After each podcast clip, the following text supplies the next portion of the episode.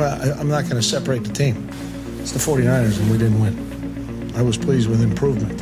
It's hard to be pleased with anything right now.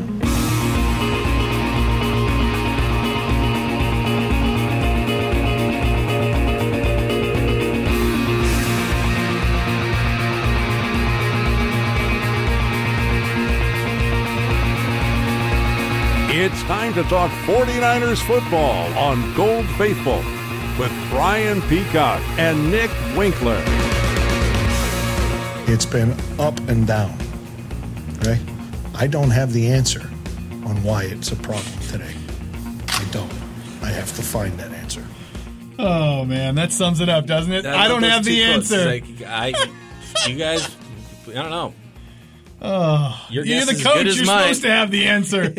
man, come on. Well, he was tired of saying, uh, "It's on me. We're going to get it fixed." yeah, So he had to kind of come with a little different angle, or he might have said, I'm sure. get I'm sure he took. Yeah. I'm sure he took some sort of responsibility because that's the kind of man he is, and that's why we like him as a man, but not as a head coach.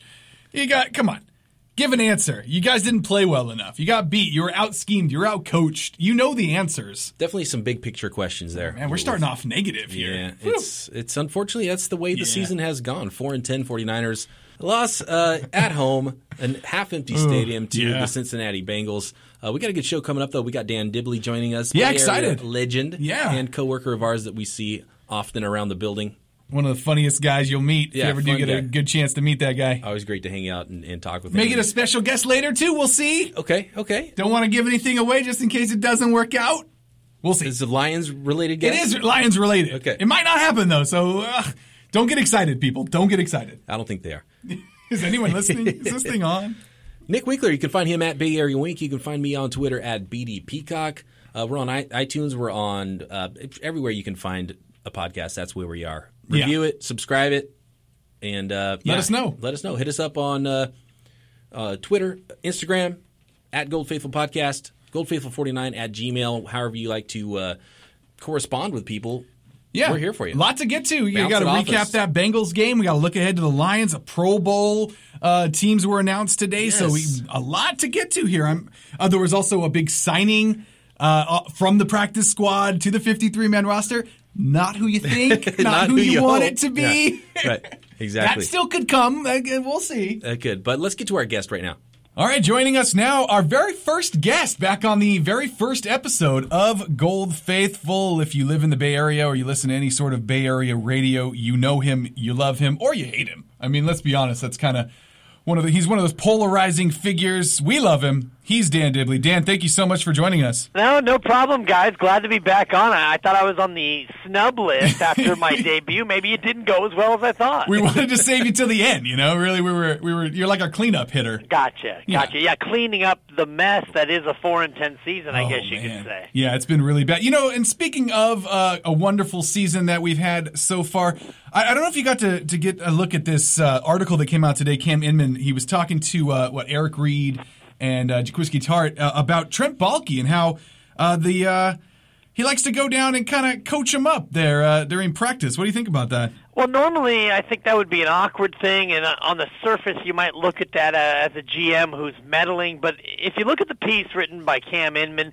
the players both talk glowingly of, of the input Trent Baalke's had on the field as sort of a de facto coach. And if you're four and ten and things aren't really going great, another set of eyes or maybe another mouth down there, for lack of a better way to describe it, maybe that's not a bad thing. I mean, this is a team that needs improvement in so many areas.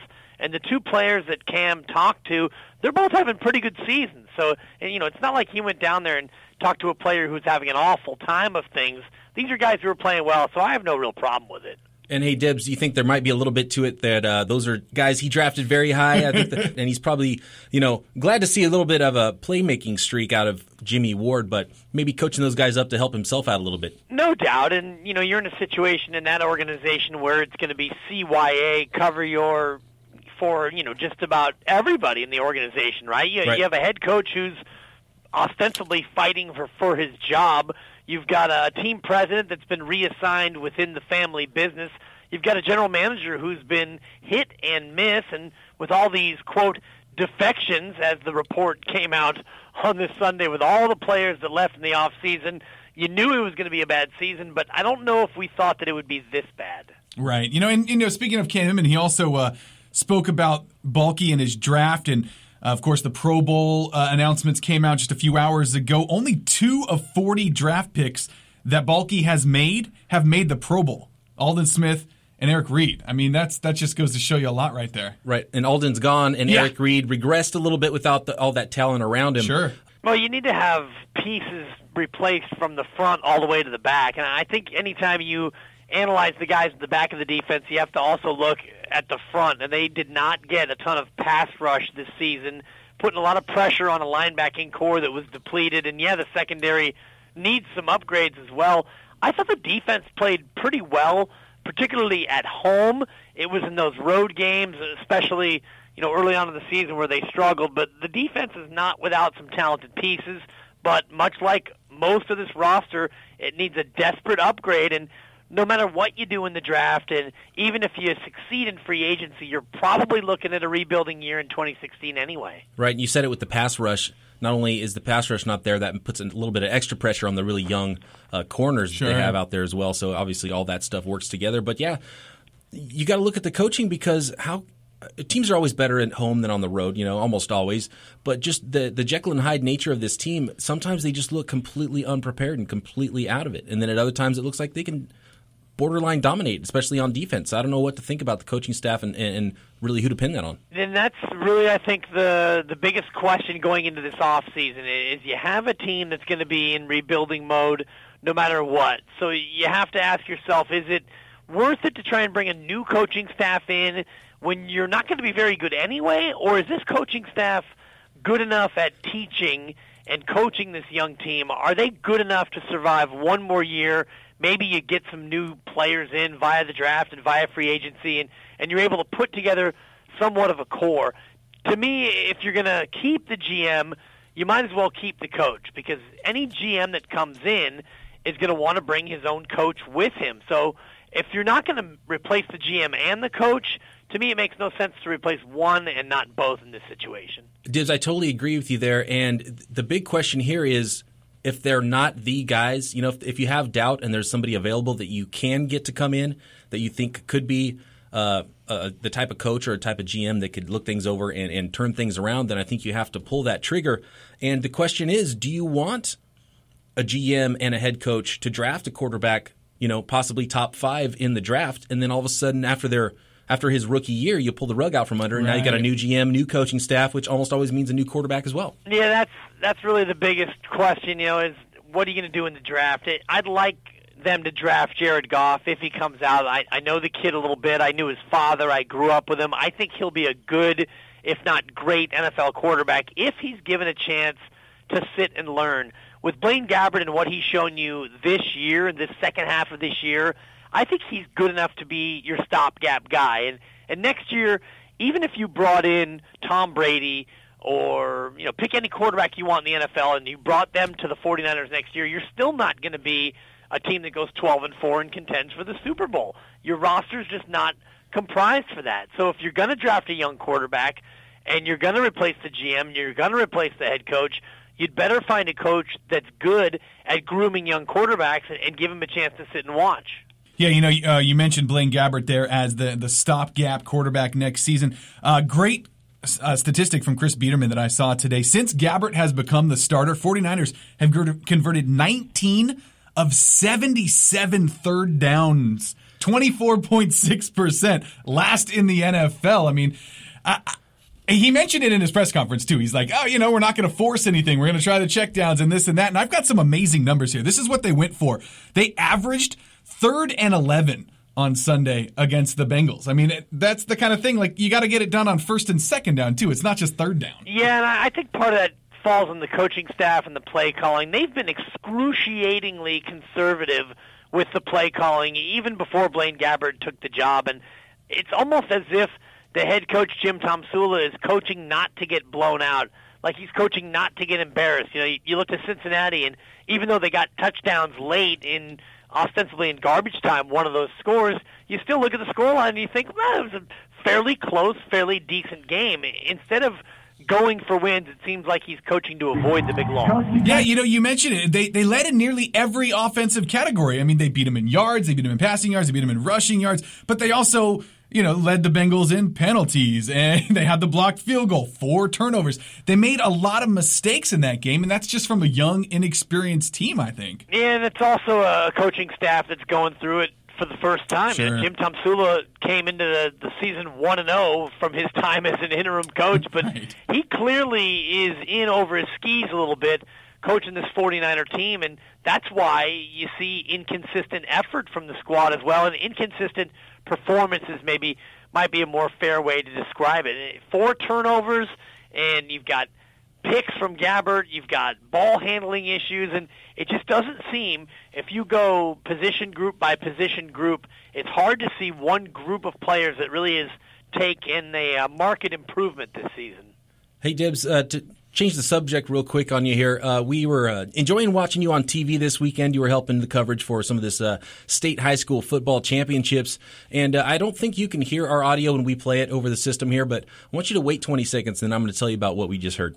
Coach, congratulations, and I guess if things go your way, we'll see you back here. One for the thumb, huh? Yeah, yeah. Well, I don't need one. I only got four fingers, so I'm good. There you go. Coach Campbell, you got it covered with the four rings and the four fingers. Congratulations to both teams for making it here, and to Central Catholic.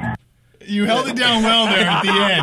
You, So- you held it together. One for the thumb. That was Central Catholic coach Roger uh, Canepa. Roger Canepa, one of the uh, one of the great coaches actually in Northern California high school football, no doubt. Yeah, four straight championships for his team. I mean, impressive. Just I, the look on your face is just priceless in that. And like I said, you held it together. I mean, you, some people could have lost it. It was a live shot. You know, you're doing a stand up. You up. recovered. Yeah, you said I only got four fingers, and you said, well, you got it covered. Yeah. Yeah, I told somebody after that I got uh, credited for a blown save and a save in the same outing. I, I don't even know if that's possible. You know, it's it's just typical of me to find my way into a uh, into a pile, so to speak. And I'll tell you what, guys, and this goes uh, this goes from sideline reporter handbook 101. You know, you've seen how many thousands of sporting events where the reporter gets two questions, right? You get the one question, you get it back, you follow up, you get it back, and you toss it back upstairs. Well, I believe that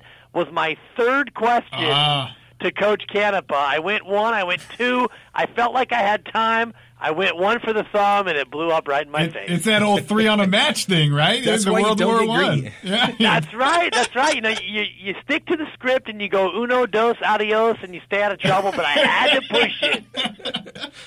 Hey, Dibs, one more quick question for you. So, when you came on in week one, when our uh, first episode of the show, we, we kind of had an off-season review, and, you know, you, you thought things didn't look too good for the 49ers. I believe you picked them to go 6 and 10 on the season, and uh, we got some feedback. The only bad feedback we ever get on this show is if we're not kind enough towards Right. the 49ers, and a lot of fans were like, well, Dibley's not even a 49ers fan. He's a Raiders fan. 6 and 10. We're going to surprise some people.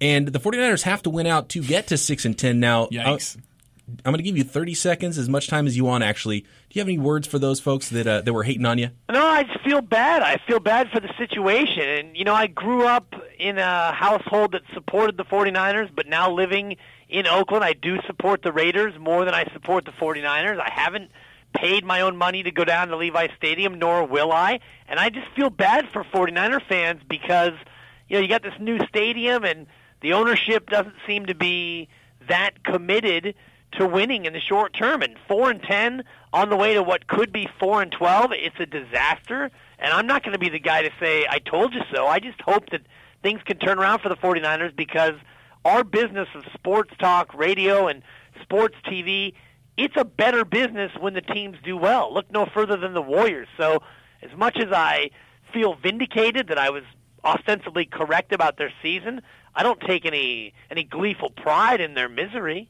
He's a great guy. He's a great follow on Twitter at Dan Dibley. Catch him on television, catch him on various radio stations. Dan, thank you so much for joining Thanks, us. Dan. Got to keep me off the sideline, boys. I, gotta stick I to don't know. radio. It was very entertaining. Oh, boy. Uh, you can be on the sideline in any game I'm watching. Yeah, Appreciate that, guys. All right. See you, Dibs.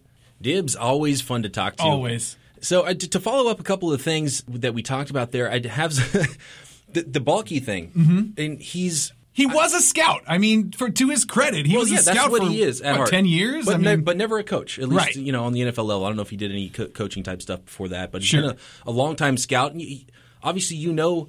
Um, you know technique and you know what you're looking at if you're an NFL scout and you're a GM of a football team. Obviously, Right. he knows how to play the game a little bit. So that, that's not too crazy or anything. But I just remember, do do you remember the press conference, the introductory press conference for Jim Tomsula? Do you remember this this exchange right here? I'll play it for you.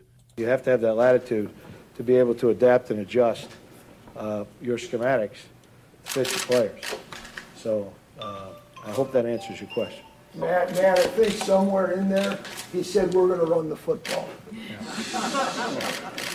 So, Mike, do you remember that? I do. I do. So, well, first of all, that was Jim Tomsula's answer to I think it was Matt Barrows' question was what kind of schemes you can run on offense and defense. It was about three minutes of just like uh, uh, a lot of like hand Avoiding it, gestures, yeah. and he was couldn't really put it into words. And so I think uh, Trent was just trying to help him sum it up a little bit, but. A little bit of a meddlesome situation, right? That's that's day one of Jim Tomsula's coaching tenure. But I mean, we knew that, right? Going in, that they kind of hired Tomsula as the puppet, as the guy to just like, this is our guy. We can run it, you know, behind the shadows. We can hold the strings. We're the marionette, you know. Like uh, it just to me seems like this is this is kind of how it's been all along. This is why they kicked Harbaugh out because Harbaugh wouldn't follow their rules. He wouldn't fire the coaches that they wanted to fire. You know, he had the power, and they didn't like that. They didn't like the fact that they couldn't control their team. And I get it. If I had a team, I, I might do the same thing. But at the same time, is that good? Yeah, it's, obviously not good for us. It's not good for the fans. It's not good for the But from media. an ego standpoint, I get it. But like Dib said, it's best to have a winning team. If you're not have a winning team, though, maybe just have a total disaster because at least Right. that gives you something to talk about from the media perspective. And that's what we've had. We really have. has. Like you said, I mean, it's probably going to be, you know, a 4 and 12 team. I don't. I don't like see their them chances the next two weeks. No, they're going on the road at Detroit. Detroit's been much better in the second half of the season. sure. Yeah, we'll we'll obviously get to Detroit in a little bit. Uh, but and then the final week, you know, they play St. Louis, and that's another. Again, they've been this team has been much different at home. Football Outsiders has them ranked their defense at home 13th, on the road 30th. You know, they there's something to be said for sleeping in your own bed. There's something to be said for playing at Levi's Stadium. It it was empty. I mean, it's half full, but there's still half full of fans that are rooting for your team. Yeah, and that you're exactly right. Plus, you you know the turf. the, the turf has been on the 49ers side for the most part since they've moved in there. And, and to me, I, I like the stadium. You know, it, I don't like the fact that it's in Santa Clara. I don't like the fact that they charged all these people these personal seat licenses Yeah. like a ridiculous amount of money, and they, they can't even sell them right now. No, I saw I saw something on Twitter. The guy's PSL was worth sixty dollars, and he's trying to sell it for fifteen thousand right now. Mm-hmm. Oh no And way! it's like, gosh, you're eating. That's so heartbreaking. Yeah, it's unbelievable. I mean, obviously, if you can afford a sixty thousand dollar PSL, they look like nice seats from the fifty yard line. So basically, he's losing the price of his BMW that he's driving to and from the game. Right, and when you're you know, Maybe you're counting chalking up- parking pass too. I'm not sure. He's he's missing out on that new BMW for Christmas this year. He's yeah, the one on upgrade. TV. I hate those TV Yeah, ads. Where like, hey, why don't you buy your spouse a car with a bow on it? Yeah. screw you, man. Make us all look so bad. yeah. But anyway, so um, going back to that empty stadium, actually, there was a quote from Navorro Bowman after the game. in the stadium, I mean, the fans are probably, you know, they're probably fed up, you know, but, you know, to see them come out and still cheering us on, um, you know, I think, you know, when they uh, got up, you know, I think we felt it, you know, as a team. Uh, if we were winning, you know, they, they'd have stayed in the stadium. So just the position that we're in, uh, and we we we have to bring our own energy regardless uh, who's in the stadium. Yeah, I mean, let's be honest. If you're there for that game, you're a pretty hardcore fan. You know, you're, you're going to that game, or you know, you were given the tickets, or you finally got a chance because the tickets were affordable. Right, selling them for for below value. Sure, sure. and a lot of corporate seats. People are just trying to give those away, Mm-hmm. and it's, it's, apparently those are tough to give away too. And if, if you're a player, they notice that there's half empty seats up there, you know. And I'm sure there's still enough people, you know, whether it's thirty thousand people or whatever who are actually there. I, I think. The, the stadium is supposed to hold 68,000, Mm-hmm. and it was reported um, 70,000 seats were sold sellout crowd. That's what was, you know, announced attendance. Wow. Which obviously th- that's not what came through the turnstile. Of course not. Um, so They're maybe- just lucky they played a team like the Bengals that don't travel that well. I mean, if it was like the Steelers or the Packers, you know, or an NFC West team, Right. Oh man, that would have been ugly. or a Raiders game. Imagine a Raiders game where wow. where the black jerseys outnumber the red jerseys, and especially And since the the- 49ers sold Yeah. some red, some black jerseys this That's year. true. You know, it might be overwhelming. Oh, But that's man. yeah, that's not good. So as a 49er fan, as someone who cares for the team, you have to be kind of pissed off by that. You have to be annoyed Yeah. as a player. He's when you show up on game day, you run out of the tunnel and it's half full. Yeah. That sucks. Of course. You can't like that. So then Especially when you're a guy like Bowman, who's a, a, a Pro Bowler. got yeah, leading the league in tackles, coming back from this major injury. Like he's been playing his heart out. He's worked so hard to get back on the field Absolutely. and to come back and you get that first game and everybody it's so exciting and then it's just been downhill ever since. Like that's got to be a little bit frustrating, right? I mean, but these guys are professionals. I'm sure they they can get themselves amped up and get ready for a game, but at the same time, like you said, man, you walk run out of that tunnel and it's half empty. You're you're used to the roar. You know, and you you get a half roar. Uh, yeah, it's gotta suck. Yeah, half roars suck, man. Nobody, I want the full roar. Uh, and so, which leads you to okay, you got big changes, right? You Yeah. got to have big changes. You have but to. we're we're getting we're hearing things. Uh, COO Al Guido, who is the guy taking over for Parag Marate. I, I always heard it was Parag Marate, but people say Parag Marath. I don't know. Mm-hmm. I've Either heard way. Marath, yeah. I've heard just- both. It's kind of like Madonna. It's just Parag. So Yeah. Parag. So uh, Al Guido told CBS that Jim Tomsula was likely to be back. That's the, the rumor that we're hearing. So It's just Guido. Um, it's just Guido. Guido and Yeah, yeah, like Guido and Parag. yeah. Yeah. it sounds like a, a new Netflix series.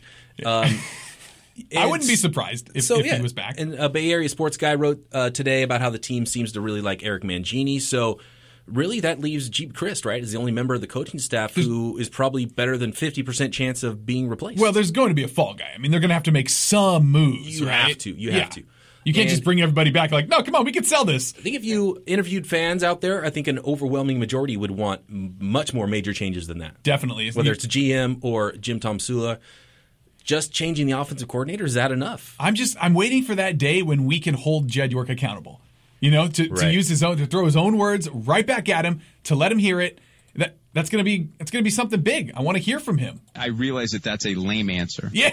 He's yeah. So after the season, we're going to hear from him. That'll be very All right. interesting, and he's going to give a lot of people, a lot of fans. You know, you always hear about players have bulletin board material. Mm-hmm. Fans, Jed York is really good at giving fans bulletin board oh material. man, so this is the ultimate. Whatever that is, board. January third is the last game. If if he Right. comes and talks after the game, or on January fourth, or the next week, or whatever, if there's a coaching search, and then you hear from him. But um, yeah, the end of the season address from Jed York is going to be uh, going to be a big one.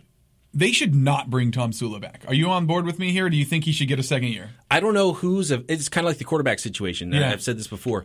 It depends on who's there. I say you bring in a new coach and you draft that young guy. And yeah, you let him sit a year behind Gabbert. Maybe Gabbert turns into a star. I mean, it's it's doubtful at this point. You know, he he didn't look horrible. Two of his interceptions were tipped.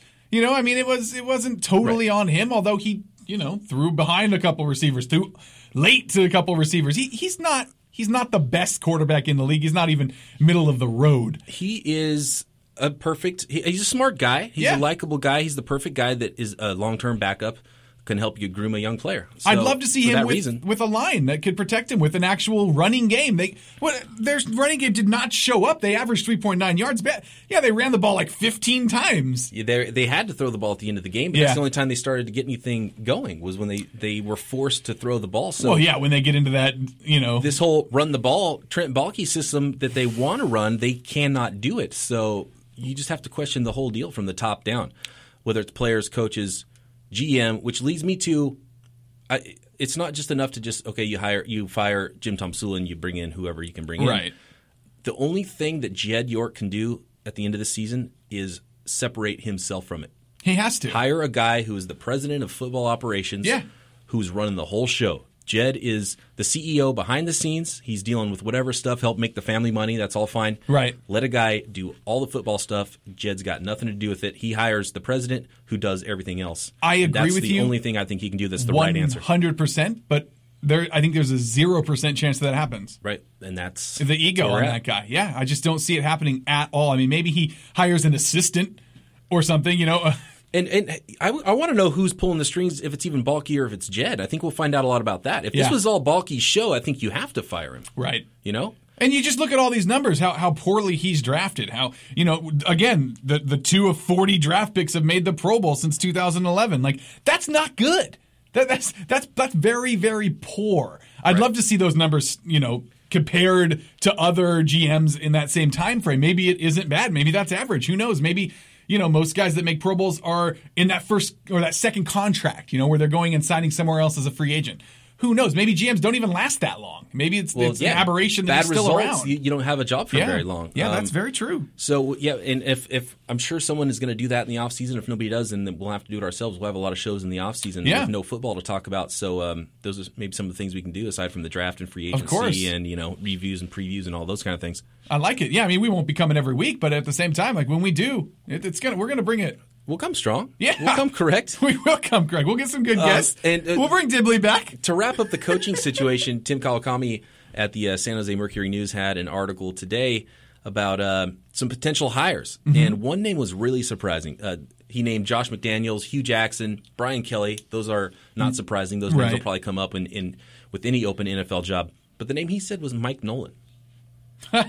which would be not which should be like one of the guys where I'd say, nah, just keep Tomsula one more year and see what he can do I, I a don't weird like retread. He hasn't had a head coaching job since the 49ers. Right. He's been coordinated around for a long time before and after the 49ers gig. And uh, they referenced a situation when uh, Jed cried when he had to fire Mike Nolan. Oh, that's so sweet. But Wah, wah. Ugh, I just I don't like it. I don't like it at all. I don't like anything about it. uh, can we talk about Blaine Gabbert for a second? So, Do we have um, to? y- yes, Okay, because I said so. okay. Wah, go, wah. stand, go stand in the corner if you don't like it. No, I just want because I had some audio from him, and it was from that press Uh-huh. conference, and you you referenced it when we were talking to Dan, Dan Dibley earlier, and I thought it was really funny because he he knows he does a really good job of explaining how you get a first down and how third downs work and how first downs work. Oh, good because I don't know. Right. This is this is him. especially early on in the game, um, you want to take what the defense is giving you, and the defenses know it's third and 15 too, so they're going to play at the sticks, make you throw it underneath and rally and make a tackle, and that's just that's the way it goes, and it, it gets back to not putting yourselves in third and 15, because if it's third and 15, you get 12 yards, it's you're off the field, um, but it's third and 10, you get 12 yards at the first down, you keep the drive alive. Yeah, that's So he knows how it works. how you break he knows it down. that if there's Yeah. if you need ten yards, you get twelve yards as a first down. Mm, that's brilliant. Um, the question was was posed to him that you know why are you throwing it underneath so much in third third down situations? And I understand third and fifteen is really difficult. Of you course. said they averaged, Third and eleven. which, which blows my mind. Here- here so it is. you're averaging negative one yard per first and second down plays. Yeah, that, that means you got half a yard minus on first, Yeah. and then another minus half a yard on second. Here's what they did. Here are, are all of their drives, okay, except for the one that ended at the half and the very last drive, okay? Third and 13, third and 15, third and 3, third and 10, third and 16, third and 10, third and 18, third and 10, third and 12, a third and 1, which they did not pick up. Then they converted a fourth down. Actually got a fourth down conversion before they got a third down conversion. Back to the third downs, third and 19, third and 2, third and 13, third and 12. Horrible. Horrible. Here, okay, since I'm on the topic here, Oh, and then the, the the third down that they converted, that was the tip ball from the defender. Yeah, exactly. Yeah. so three tip balls in this game, two were intercepted, and one was their first third down. Here's here's how their drives went too: four and out, five and out, three and out, five and out, four and out, three and out, three and out, two and out, three and out. Five, they got a touchdown there. That was pretty good. Three and out. A 12 play drive that ended in a missed field goal. 11 play drive. That was a touchdown. A, a two and out because they threw an interception there, and then they ended the game with a five play drive. They averaged under five plays a possession throughout the entire game.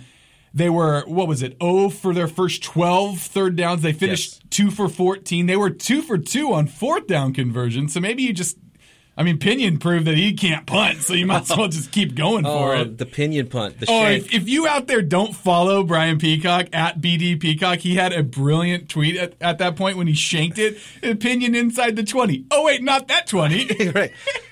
Referencing our segment, pinioned inside the twenty, that is now Long defunct. gone. Yeah. Long gone. Oh, that, that made me, that made me LOL, as the kids would say five years ago. Ten years ago. Yeah, I think you're right. That's long, long gone. How old are we now? It was just a bad game all around, man. Four turnovers, the block field goal, 11 penalties for 98 yards. It just, uh, uh, uh, the- Yeah. 14 points off turnovers, another seven on the shank punt. I mean, it was just ugly to watch, man. you obviously need to make a huge change there, and I don't Yeah. know if offensive coordinator is enough. There obviously there's Yeah. personnel changes that need to happen. Of course, uh, it's going to be really interesting to see how that shakes out in the offseason.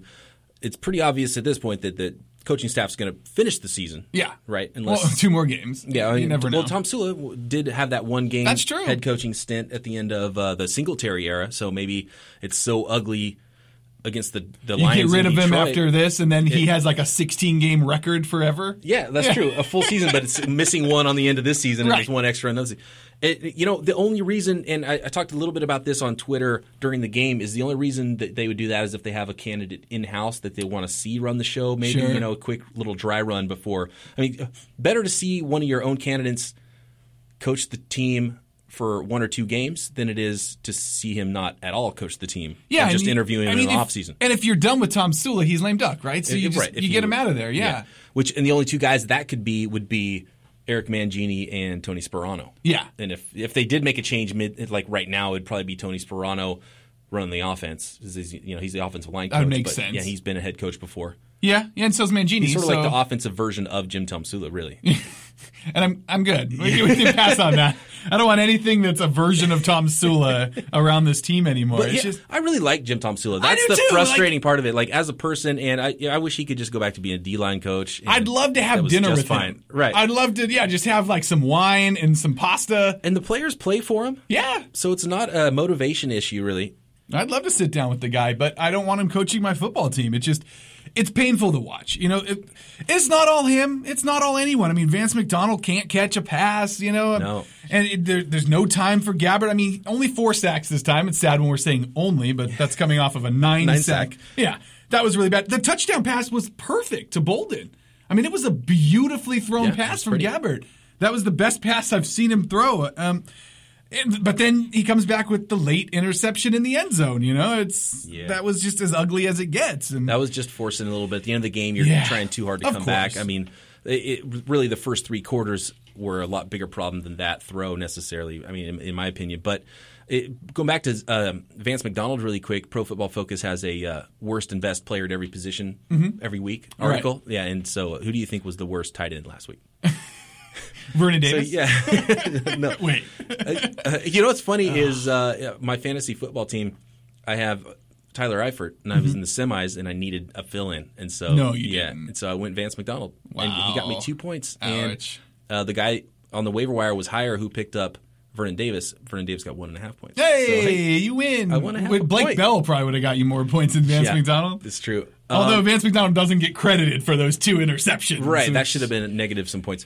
Um, yeah. Defense looked good though in this game, right? I mean, they, They looked fantastic. You cannot say a bad word about the defense. I mean, 68 total yards rushing, 1.9 yards per carry. only carry. 242 total yards allowed. They had that brilliant fourth down stop, which I call it brilliant, but what the hell was that play call by Cincinnati? You give it to Gio Bernard up the middle, like the tiniest guy in professional football. That might be a situation where you're kind of outsmarting yourself. Yeah. Like, well, when we put Giovanni Bernard in the situation, they know they know he's the outside guy, and we're maybe going to throw the ball to him or something Right. like that. So, but yeah, um, you shouldn't overthink it against a, a four and nine team at the time. Navorro Bowman wasn't having it. But No. we talked a lot of negatives. We should definitely talk some Yeah, yeah, positives. yeah, and yeah. the defense is absolutely part of that. Uh, Navorro Bowman, obviously. Um, Ian Williams, we talked about him on the. Well, I talked about him with Jeff Deeney. You weren't here last week. Welcome back, by the way. Yes, thank you. It's good to be back in studio. a little odd over the phone. Yeah, and Felt um, like you were cheating on me. Ian Williams, which Jeff Deeney called maybe one of the most underrated players on the 49ers. He had a great game. Oh yeah. Um,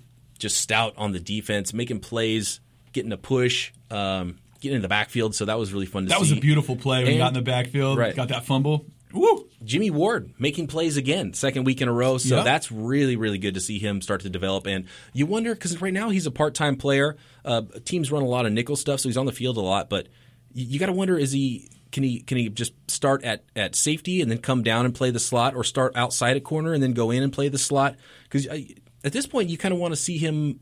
More often, you want to see him on Of the course. field, kind of like how uh, Arik Armstead, who wasn't on the field very much this Mm-mm. week, and Was Jim- surprising. Jim Tomsula talked a lot about run fits, and we talked about this before. Arik Armstead plays a little bit like a puppy, like a really excited puppy. You know, he's got these big paws, and you can really fake throw the tennis ball, and he'll run after it. That kind of thing. He'll destroy his man, and then all of a sudden miss a tackle on the same play. You know, he'll. Uh, it happened against Johnny Manziel. He destroyed the right guard.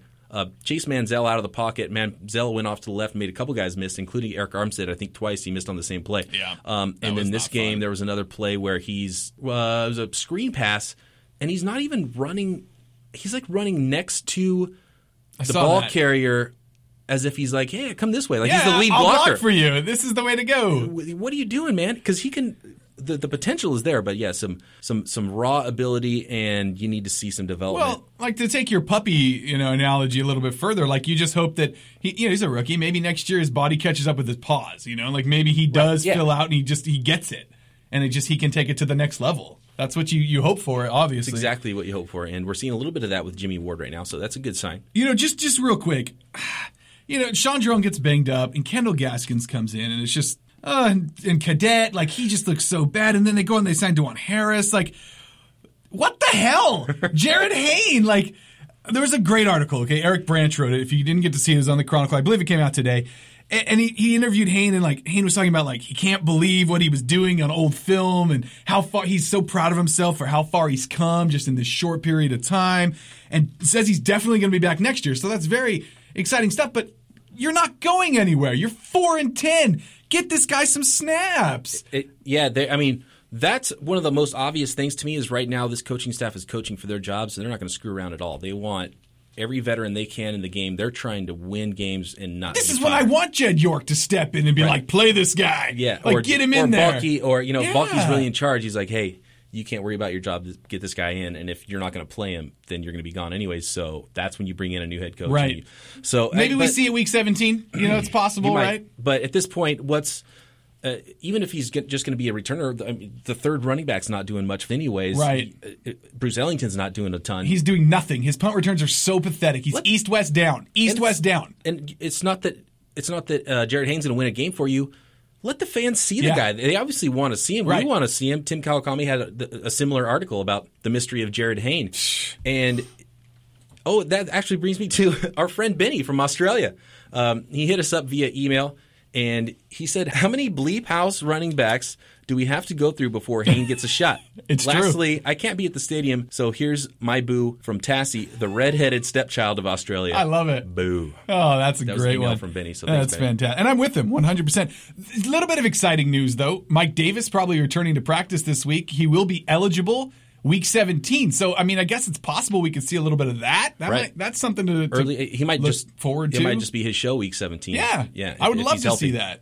Oh, Yeah. absolutely. Me too. Yeah, I mean, because there's nothing exciting going on in that backfield right now. So give us something. No, not at all. There's some Ah. changes along the offensive line that might help. to Trent see Trent Brown. Brown, Looked yeah. really good. He only played what the fourth quarter, right? Right. It was after the injury. to Marcus Martin. Yeah. and so um, That line Here's got real into the- ugly real right. fast when Martin got out of there. And that says a lot when a horrible lineman like him is gone.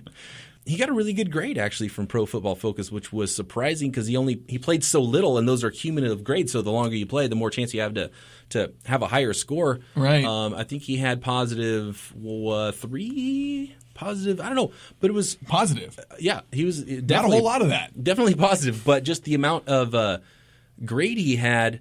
With, with, without playing that much, just shows how bad everybody else was all that time. And so there's another guy. Put him in at right tackle and Yeah. stop screwing around and let him develop. Pears is not the answer. No. Never is. He moved into guard too. Did you see that when they brought moved- in yeah. he bumped down into guard, which is probably better for him anyways because he keeps getting beat on the edge. Right. You know that might be the place for him.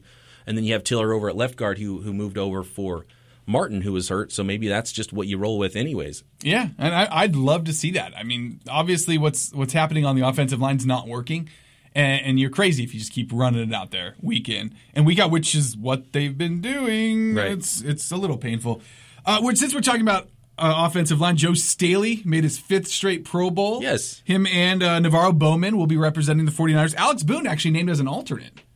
So good for him, although he's injured. Yeah, so So, he won't play. but but still, it was you know it's an honor. It's a hat tip for All of how that? yeah. So so the the left side of the offensive line actually did all right this year for Yeah. themselves. Um, a lot of times side. the Pro Bowl isn't the best way to gauge how good a player actually. Plays A lot of name recognition Yeah, there. name recognition and how good they played the year before. Kind of Right. like you know comes comes back around. But for them to get two players on the Pro Bowl is pretty impressive for how bad this team's been this this season. They actually, uh, the 49ers with their two Pro Bowlers had more Pro Bowlers than 11 other teams.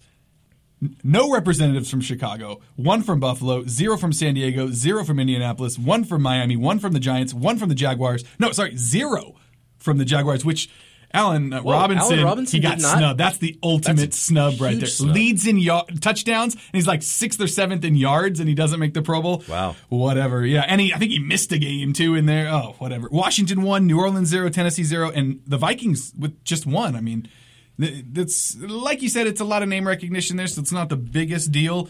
Plus, you know, I'll take a winning team over some Pro Bowlers Right. any day. But you still have, uh, you know, you still have that building block on offense and defense Yeah. to build this team around, and so a lot of leadership with those two guys.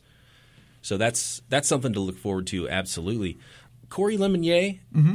What was that hit out of bounds? Like this guy, it was just a no brainer, right? He just wasn't thinking. an instinctive No. player at all. He's a little bit like the Vance McDonald of the defense. If we're going to start comparing people like that, you know, they're not. You know, they they, they look the part, Right. Uh, but they just they no zero instincts. Zero. Uh, that's unfortunate. And uh, but on the good side, it looks like um, Eli Harold Yes. making some hustle plays. He's going to get more playing time for the rest of the year, and he's also looking to bulk up, which is I was high the on him obvious thing. Yeah, coming he- out of preseason. he's athletic and um, he, he he's got a high motor. He was that guy that was always ne- never Yeah. stopping, just Yeah, that, yeah. that little kid on the playground. He's got a uh, he's got a high motor, but he's just got no sand in the pants, so he needs to add some power to his game for sure. No sand in the pants. No, Is that a thing? Is that like a saying? I never. I just said one. it. Yeah. What are you talking about? Are you going to question my? No, that's the same. Trademark Sand here- in the pants, right? on, uh, Sand in the pants. You need those big, strong legs. And Sand in the pants. Big old butt. Yeah.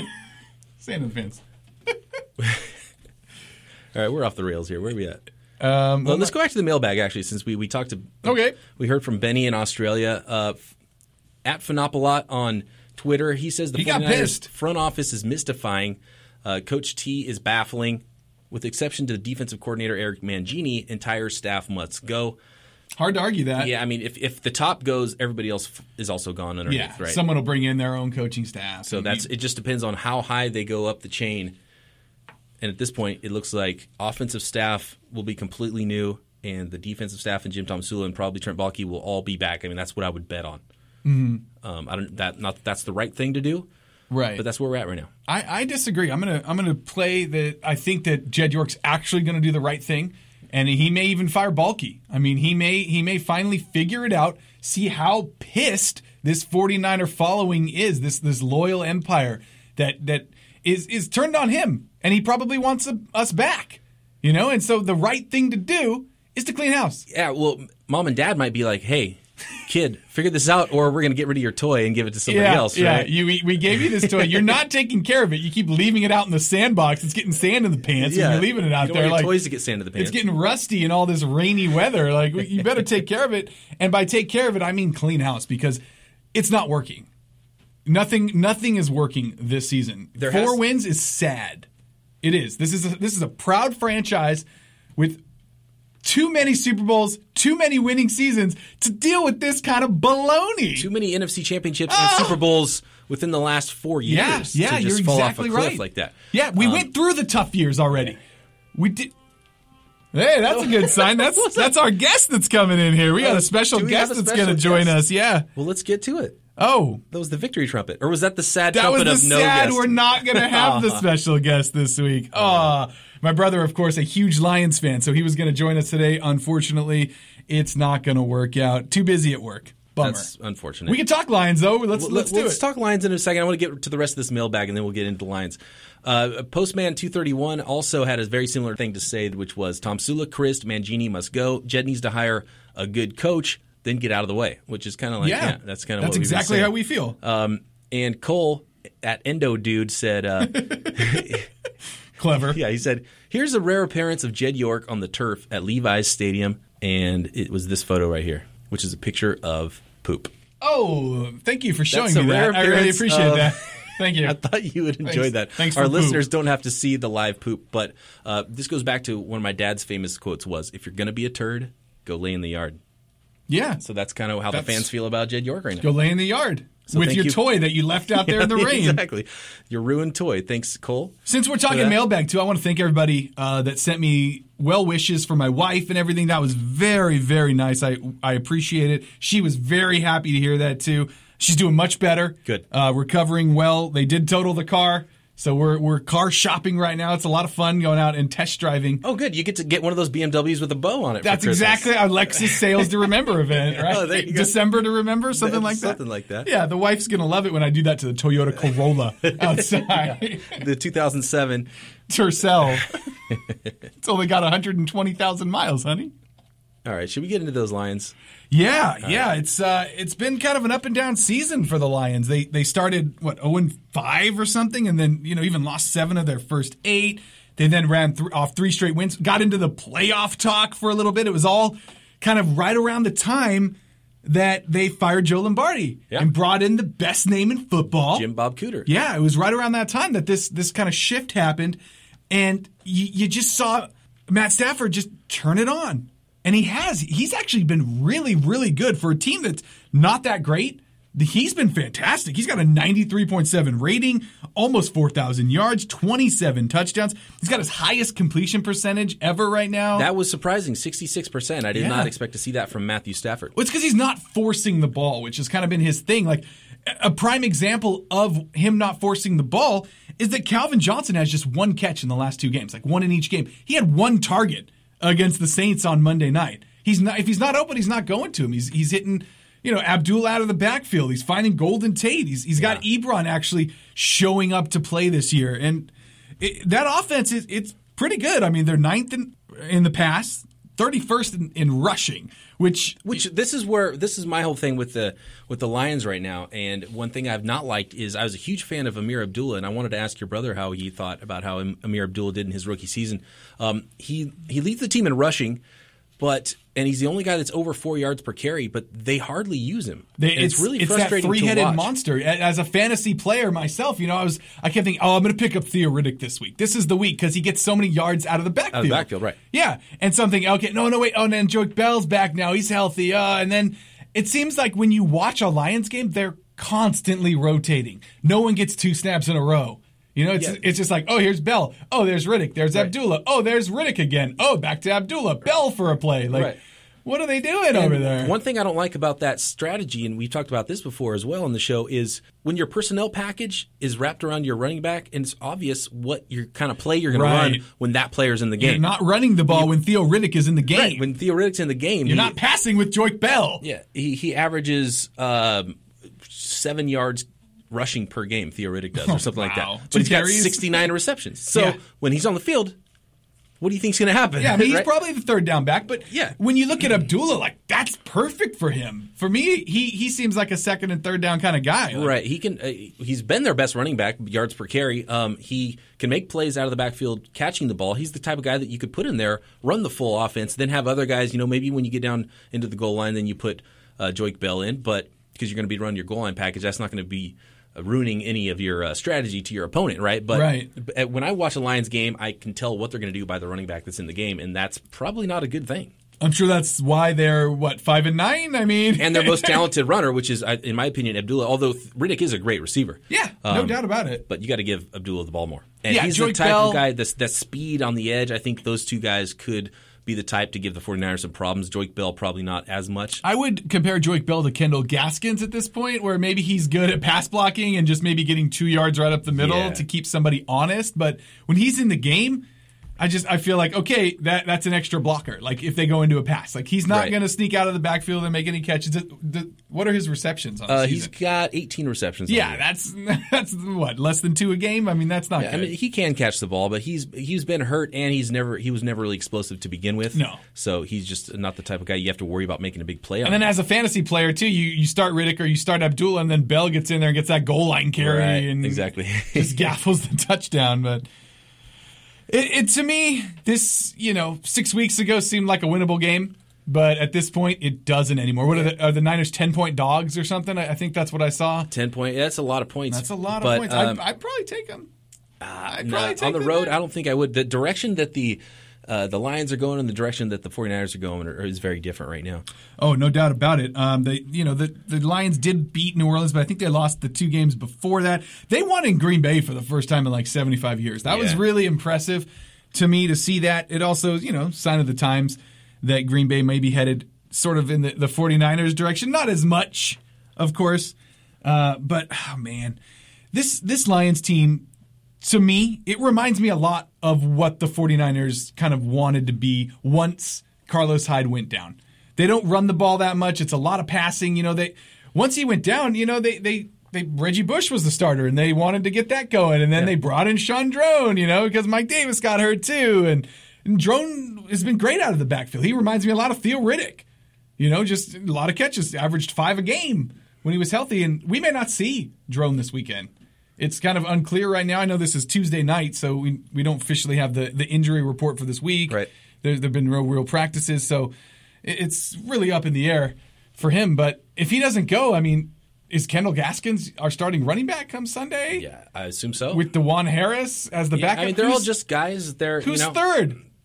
Who's third? Uh, What the hell? Jarryd Hayne. It should be. I, it should be First, It- for all I it care. It won't be Right. But oh man, yeah. I mean, they waived Cadet, so if if Draughn can't go, it, we may see Jarryd Hayne, right? You may have to because uh, Who it's else a would numbers be? game. They just don't have anybody else. Yeah, I guess you go. You yeah, Pierre Thomas. I think got picked up by someone else.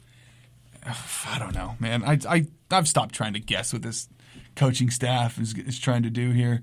What Baalke's trying to do.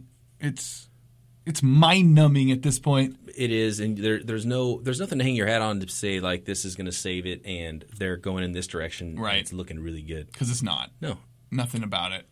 I at least want something exciting. Ellington's not exciting. No running back that they have is exciting. The defense can be exciting at times, but that's it, man. I want the Hayne train. I want to hop on board. I want the plane, whatever you want to call it. I'll take the, the Hayne boat at this point. Hayne like hoverboard. a rowboat, whatever. Dude, I'll take a paddle boat. Anything, yeah, like a slip and slide with with nothing at all. Oh, the, a dry slip and Dry slide? slip and slide. Ouch. that just sounds painful. Uh, maybe okay. We, Dude, we are off the rails. maybe too far with that one, but hey, you know what? I wanted to ask your brother. It's, I'm, I'm bummed he didn't come on with us Mhm. because I can wanted- probably answer it. Okay, well, I was going to play Jeopardy. Oh, The answer is Barry Sanders. Yeah. What's the question? greatest running back of all time. Okay, well, that's an acceptable answer. The Yeah. one I was looking for is uh, the only acceptable reason why your brother would grow up a Lions fan and you grew up a 49ers fan. Can you know explain how that? Here's how it worked. Yeah, he he fell in love with Barry Sanders Okay, uh, pretty That's pretty early on, and actually, uh, a guy in our little league, his brother was a, a tackle for the Lions. Oh wow! And so yeah, so it turned out that that the punter was like he would come to town all and met my brother, and they became friends, and so he invited him out to a game, and my brother got to go in the locker room and meet Barry and walk on on the field there back. Uh, I forget what the dome was called there. Superdome.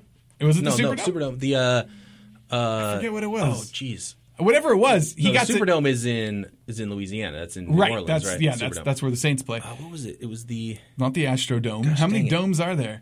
Uh, well, whatever it was, It was- he got to he got to like walk out on the field and you know and all this. So you know, at that point, it was his his love turned into just like infatuation. Like you're never going to break that. They've been through a lot of bad seasons. He he weathered the winless season. I mean, it's he's raised his four boys as Lion fans. Like it's. Uh, He's putting himself through this kind of punishment, but The you got to respect that. The Silver Not the Dome, Superdome, of course. Silverdome. You knew it started with an S. Yeah, you got to respect that kind of loyalty. I do. I respect it, but Yeah. I, it made. I was like, how the heck? Yeah. But it had to be Barry Sanders because he was probably my favorite player to watch growing up. It was like you know Montana Young, Yeah. Rice, Every time he touched the ball, all the something, 49ers guys, and then Barry Sanders. Yeah, and I think it was also kind of like rebellion against my dad.